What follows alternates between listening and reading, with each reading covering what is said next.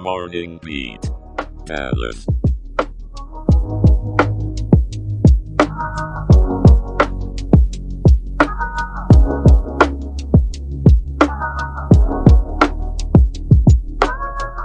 Good morning, Dallas Fort Worth. It's Tuesday, November 21st, 2023, and you're tuning into Morning Beat Dallas Fort Worth.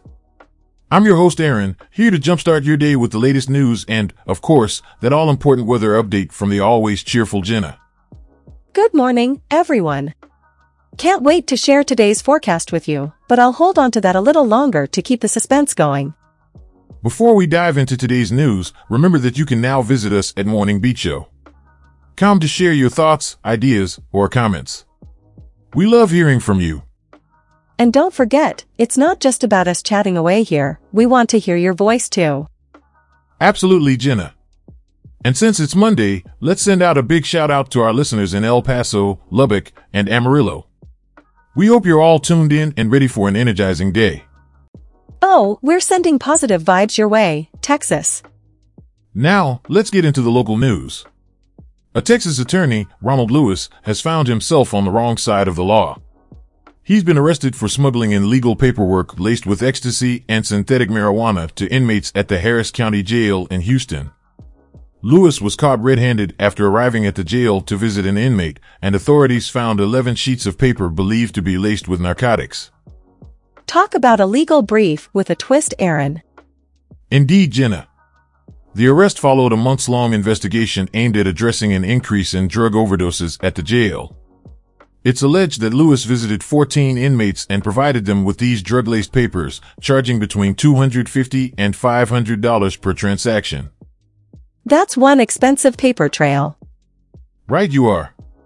And get this, approximately 154 sheets of paper believed to be laced with narcotics were confiscated.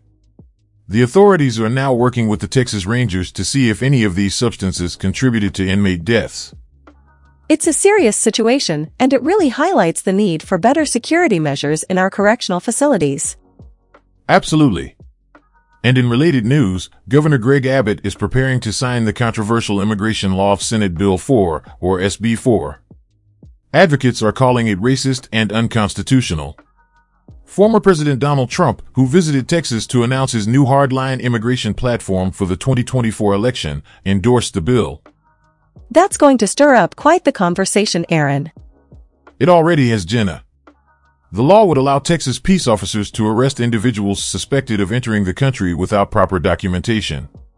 However, immigration attorney Chaim Vasquez points out that, based on a Supreme Court ruling, only the federal government can enforce immigration law, not local law enforcement. So, it sounds like there's a legal showdown on the horizon. Indeed, Jenna. And on a lighter note, Trump also served meals to Texas National Guard soldiers and troopers who will be stationed at the border over Thanksgiving. His immigration proposals include building more of the border wall and ending birthright citizenship. I'm sure there's going to be a lot of debate over those meals, Aaron. Now, let's pivot to something that will warm your heart. A Houston Good Samaritan named John Lally became a hero when he stepped up to drag a wounded officer away from a gunfight. Officer John Gibson was shot in the leg during a confrontation with a suspect in a stolen car. Lally, who was just driving by, didn't hesitate to pull the officer to safety. What a brave act. It's always incredible to hear about everyday heroes among us. It really is Jenna. Lally's quick thinking and courage were caught on video, and it's a stark reminder of the good that exists in the world.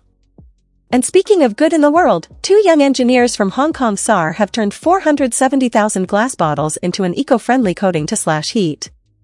Their invention, e-coating, won the 2023 James Dyson Award for Sustainability. That's the kind of innovation we love to see. Taking something as mundane as glass bottles and turning them into a solution for energy consumption, it's just brilliant. And it's a testament to the power of creativity and dedication to solving environmental issues. Way to go, Ronaldo Chan and Jovial Xiao. Now, let's pass it over to Jenna for the weather. What's in store for us today? Well, Aaron, it looks like it's going to be a bit gloomy out there. We've got overcast skies with a high of 58 degrees and a low of 48. Sunrise was at 7.05 in the morning, and we can expect the sunset at 5.26 in the evening. So, you might want to keep a light jacket handy. Thanks for the heads up, Jenna. And now, for the question of the show. Listeners, how can we ensure the safety and security of inmates in correctional facilities? We want to hear your thoughts on this critical issue. And don't be shy. Reach out on our Twitter at Morning Beat Show and use the hashtag Dallas Fort Worth. We're curious about your perspectives. As we wrap up today's show, let's leave you with a little bit of motivation in a world where you can be anything, be kind. It costs nothing but means everything. That's a wrap for today, folks. Thanks for tuning in to Morning Beat Dallas Fort Worth. We'll see you tomorrow, bright and early. Stay safe, stay informed, and keep spreading those good vibes, Dallas Fort Worth.